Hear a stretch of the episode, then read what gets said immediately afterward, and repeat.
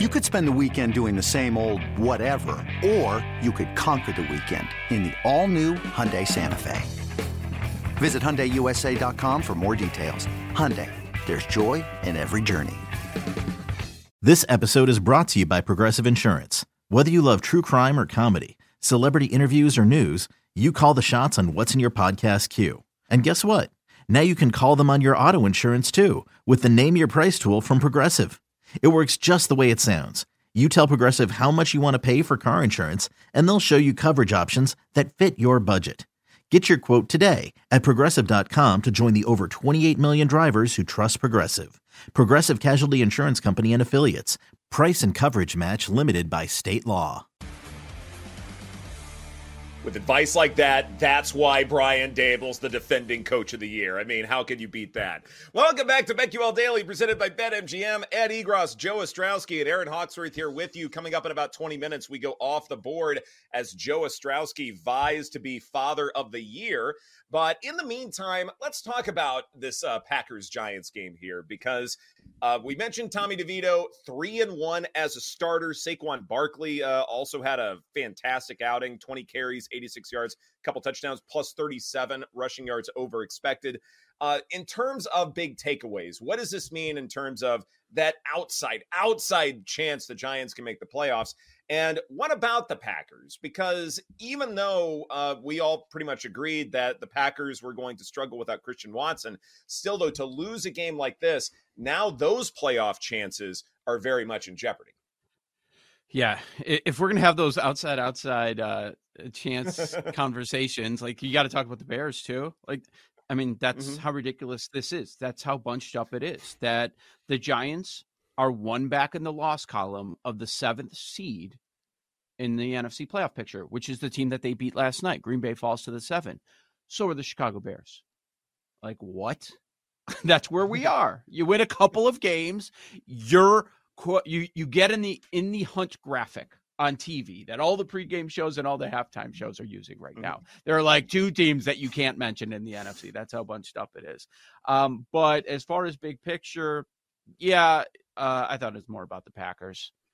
So mm-hmm. the the love run that we were seeing, everything positive, and and this is a big reason why I was on the Giants is not only were the Packers lo- missing so many uh, key players last night, but also we just it went too far. It went from them being an underdog in every game to now they were a road favorite of six points, and I think it ended up closing at five and a half at most spots and they're not they're not ready for that and oh what do you know? LaFleur you can lose in December. God that was a trend I couldn't I, I would just cringe when I would hear it. Matt LaFleur mm-hmm. in December. Yeah with a different quarterback so none of it matters and yeah Jordan Love it, it looked like what we were seeing earlier in the season earlier in the year as opposed to over the last uh last month or so. I'm not saying it's uh, it's time to give up on him at all um, but man, we're we, we're very close to not even having this conversation because that Saquon fumble. Come on, dude. I know it's easier said than done for me sitting in my basement, but you've got to hold on to the ball. It's over. Just hold on to the ball after that long run, and he just he gifted them the ball with three minutes left and gave them the opportunity to take the lead. But uh, DeVito let it drive to get in field goal uh, position. but uh, yeah, no, there are reasons to be concerned about the Packers for sure. Poor start for Jordan Love, but I I'm with you, Joe. I don't want to overreact too much because I did think he overcame some of that and did try to give them a chance to win. So I don't think it's like, oh man, just an overall terrible performance. But we obviously saw some regression from him, which I guess is to be expected since he doesn't have that much experience. Like at some point, we were probably going to see this. But, you know, I thought the second half, especially the fourth quarter, he did try to give the Packers a chance. Mm-hmm. He did. I think that's fair, and I think also part of that is just the the Matt LaFleur aspect, right? Like I think he is a good head coach who can make key offensive adjustments to at least put Love in a position. The problem is that position may have been just a little too little too late here. I also found it mm-hmm. really interesting that you go up against the Giants defense, you know what they're going to do. They're going to blitz the heck out of you right? It's Wink Martindale. That's just what they do. It's what their DNA is. And Love handled that blitz really well 14 to 20, 177 yards, a touchdown and a pick, passer rating of 93 against the blitz this shows me that yes, Jordan Love has plenty of, t- of, potential, no doubt about it. But it's also the point that I made yesterday. He has to have everybody around him to be successful. Now, in the middle of the season, when the Packers are putting it together, yes, he had everybody and he looked fantastic, and we saw the results. But you start taking pieces away, including his wide receiver one, not to mention the defense was losing some key players as well. So that gave Barkley and DeVito opportunities that they probably wouldn't have had otherwise. It's a recipe for disaster if you're the Packers. And so I would argue among all 32 teams in the NFL, this is the one where I care about the injury report probably as much as any team because any significant losses, they are a completely different football team. And it's a lengthy injury report every week. It's been going on yeah, for years. It it's the same guys. When when he was still playing, it was Bakhtiari on there every week. It's Jaire Alexander on there every week. This stage in his career, it's probably going to be a lot of Aaron Jones, you know, and, and you miss him too. It's just, yeah, it, it's a ton of guys. And I think the Packers are that team when we were talking about overrating the schedule. I don't I'm not going to say that we don't know which team's going to show up because we liked the Packers getting all those points against the Chiefs last week. I like the mm-hmm. Packers uh, going against the Packers last night, laying all those points against the Giants. But their last four results, it's the opposite of what was supposed to happen. Last night, mm-hmm. a six point favorite they lose outright. Last week, a five and a half point dog, they win outright. Before that, an eight point dog on Thanksgiving to Detroit. They win outright. They were a three point dog to the Chargers. They win outright. Their last four results have been the opposite of what the point spread. Like, there's a wide range of outcomes week to week when it comes to the Packers. So anytime I see I see mm-hmm. value on on them, like I'm going to jump on it. If they're laying heavy points, which I don't know that we're going to see again the rest of the year, I'm going to go the yeah, other right. side. But but sometimes you might find them getting some value after a bad loss like that. Maybe, but the Packers also turning the ball over on offense, the special teams, and they they just had so, it was not their best showing. Like mistakes, They're dropping a lot of passes, both sides yeah, of the ball, the muffed punt, like it was terrible. Yeah, you know, a lot of that needed to be cleaned up. But they also got gifts as well. I mean, that Saquon Barkley fumble uh, when he was going on that long run, like True. that might have put the game away at the end. Instead, you know, Jordan Love, you know, with that field position, was able to drive, you know, considerable distance uh, for that touchdown. Unbelievable catch, by the way, knocking down mm-hmm. the official and still uh, hitting the pylon. That was cool. Uh, but if we're talking about the Packers going forward, their next game uh, is at home against Tampa Bay three and a half point favorites. Is this a situation where we're going to zag when everyone else is zigging one more no. time when it comes to these Packers? What are they going to be doing? What, what, do you think people are going to be doing? You think they'll go against the Packers now that they saw that? Mm-hmm. Uh, you know, I, context matters yeah. so much, doesn't it? For for that specific yeah. game. Yeah. Um. Yeah. Let, let me see the injury report.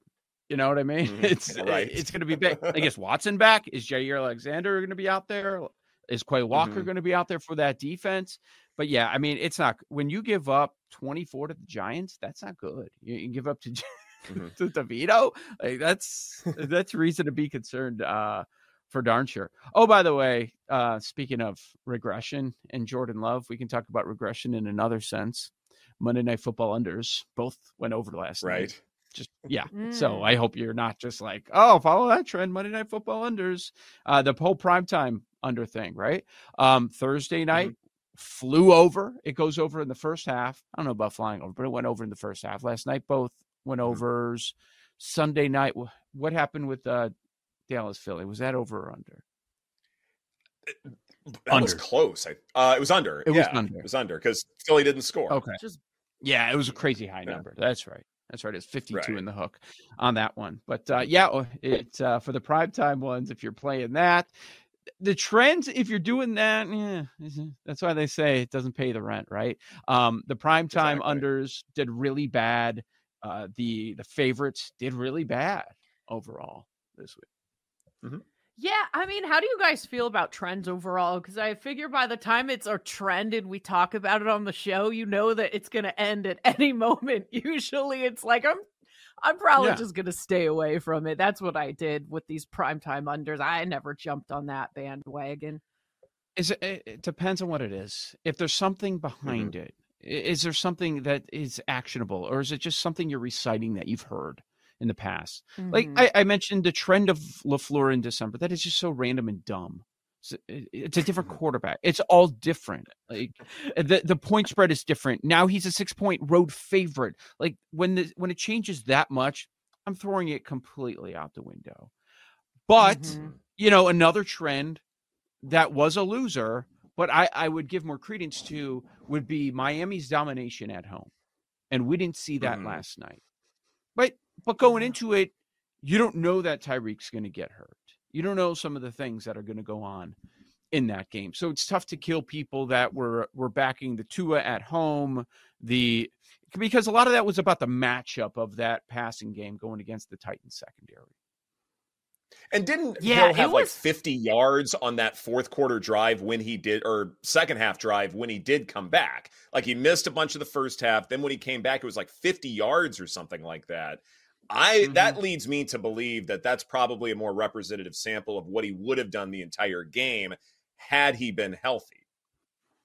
Yeah, because yeah. as soon as he left the game, it was like they just looked Dolphins looked flat. Like it was mm-hmm. just looked like a totally different team. I'm like, dang, you guys have other weapons. What's going on? Like, let's get it together here. There's like no pep in their step at all. It was like whoosh, just sucked the life out of them. Yeah. Oh, totally. Yeah, for sure. For sure. So I, you know, as long as we're talking about Tyreek, we might as well pivot to it, and we'll and we'll hear from Frank Schwab in about ten minutes on the show. Um, MVP. Does it help mm-hmm. or hurt?